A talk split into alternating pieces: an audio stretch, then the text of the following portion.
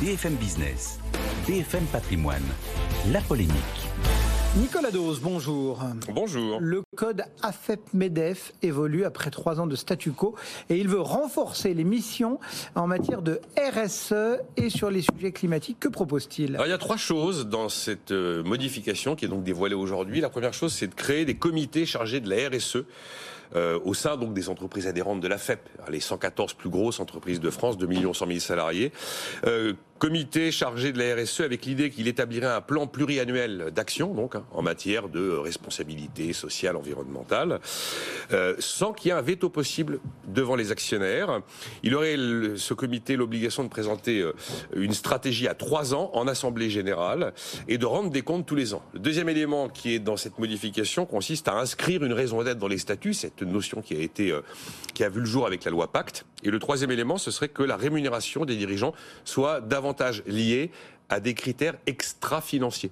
Donc tous les critères RSE en fait. Je rappelle que ce code a vu le jour en 2003 et qu'il en est à sa neuvième modification aujourd'hui. Est-ce que cette euh, dernière modification en date peut avoir un impact? Très franchement, je n'y crois pas. Ce code a fait MEDEF a, fait MEDEF a toujours été en fait un signal politique. Euh, en fait, il est apparu pour dire oh là là, ne légiférez pas, ne légiférez pas, c'est bon.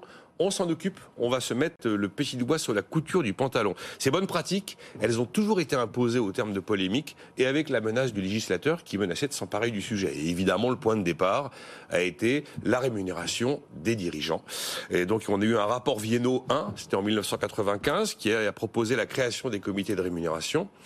On a eu un rapport Viennot 2, c'était en 1999, qui a proposé que les rémunérations soient rendues publiques dans les rapports annuels. On a eu un rapport Bouton en 2002 qui proposait des règles de fixation de la part variable de la rémunération des dirigeants. Et donc ces rapports, euh, mis bout à bout, cumulés, ont donné lieu à la naissance du code FEP-MEDEF en 2003 sur la rémunération des patrons. En 2008, sous Nicolas Sarkozy, on y a introduit euh, des notions d'encadrement des, euh, des parachutes dorés. Ensuite, un peu plus tard, souvenez-vous, il y a eu encore une polémique. Le départ de Philippe Varin, la prime à l'échec, qui part avec une retraite chapeau, je crois, qui dépassait euh, les 20 millions d'euros. Et euh, bah là, voilà, pareil, le code FFPDF s'empare de la notion euh, des retraites chapeau. Et dès 2018, on a vu apparaître des enjeux sociaux et des enjeux environnementaux. Mais c'est plus un signal politique qu'une révolution dans la gouvernance des entreprises, pour la simple et bonne raison que ce code AFEP-MEDEF est purement consultatif. Si vous voulez obtenir un résultat avec une obligation, il faut qu'il y ait une sanction. Une obligation sans sanction, ça s'appelle quelque chose de consultatif. Et donc, ça ne produit pas forcément les effets aussi merveilleux que ce que l'on voudrait bien imaginer à la lecture de ces pages. Est-ce que euh, ça veut dire que cette modification euh, sera euh, difficilement décisive sur les choix RSE des grandes boîtes? Très franchement, oui, je pense que ça n'aura à peu près aucun impact. D'abord, c'est très difficile de commencer à imaginer qu'on va lier des éléments de rémunération ou des éléments de performance à des critères extra-financiers qui sont aujourd'hui très difficiles à quantifier, très difficiles à auditer et très difficiles à valider. Et puis dans les faits, regardez, là, on parle aujourd'hui, juste avant Noël 2022, de la réécriture du code AFEP-MEDEF avec des notions de climat. Mais quand vous prenez ce qui s'est passé dans les grandes entreprises depuis plusieurs années, on voit que les mouvements sont très largement déjà engagés sans que ce code n'ait été modifié.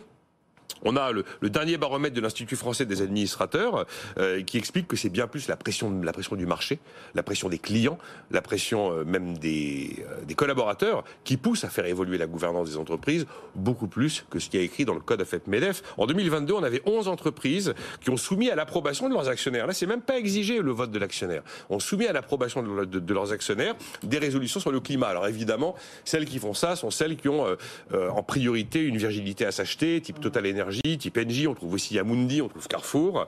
11 euh, bah, en 2022, elle n'était que 3 à l'avoir fait en 2020 et le code FF-MEDEF n'avait pas été modifié. De la même manière, vous avez les trois quarts des entreprises du, du SBF 120 qui ont mis en place un comité de RSE. Aujourd'hui, eh ben en 2019, seule la moitié avait fait ça. Et en fait, on se rend compte que là où il y a vraiment eu des progrès de gouvernance d'entreprise, c'est pas avec le code AFEP-MEDEF, c'est à partir du moment où le législateur s'en est emparé. Euh, peut-être que sur la rémunération, qui a quand même été le point de départ, la jeunesse de ce code, ça a permis à l'époque de Nicolas Sarkozy de calmer un petit peu le politique pour éviter qu'il sorte une loi encadrant les salaires des patrons. Mais enfin, c'est la loi Sapin 2 qui a fait le job sur la rémunération des patrons. Et de la même manière sur, par exemple, euh, la parité homme-femme, c'est pas le code AFEP-MEDEF qui a changé la donne, c'est la loi Copé-Zimmermann qui a été suivie des, mesures pénicaux qui a provoqué un mouvement au sein des entreprises. Voilà, il y a un moment, il faut regarder la réalité en face. Nicolas Dose et la polémique du jour. Merci Nicolas. À demain, même heure, même endroit.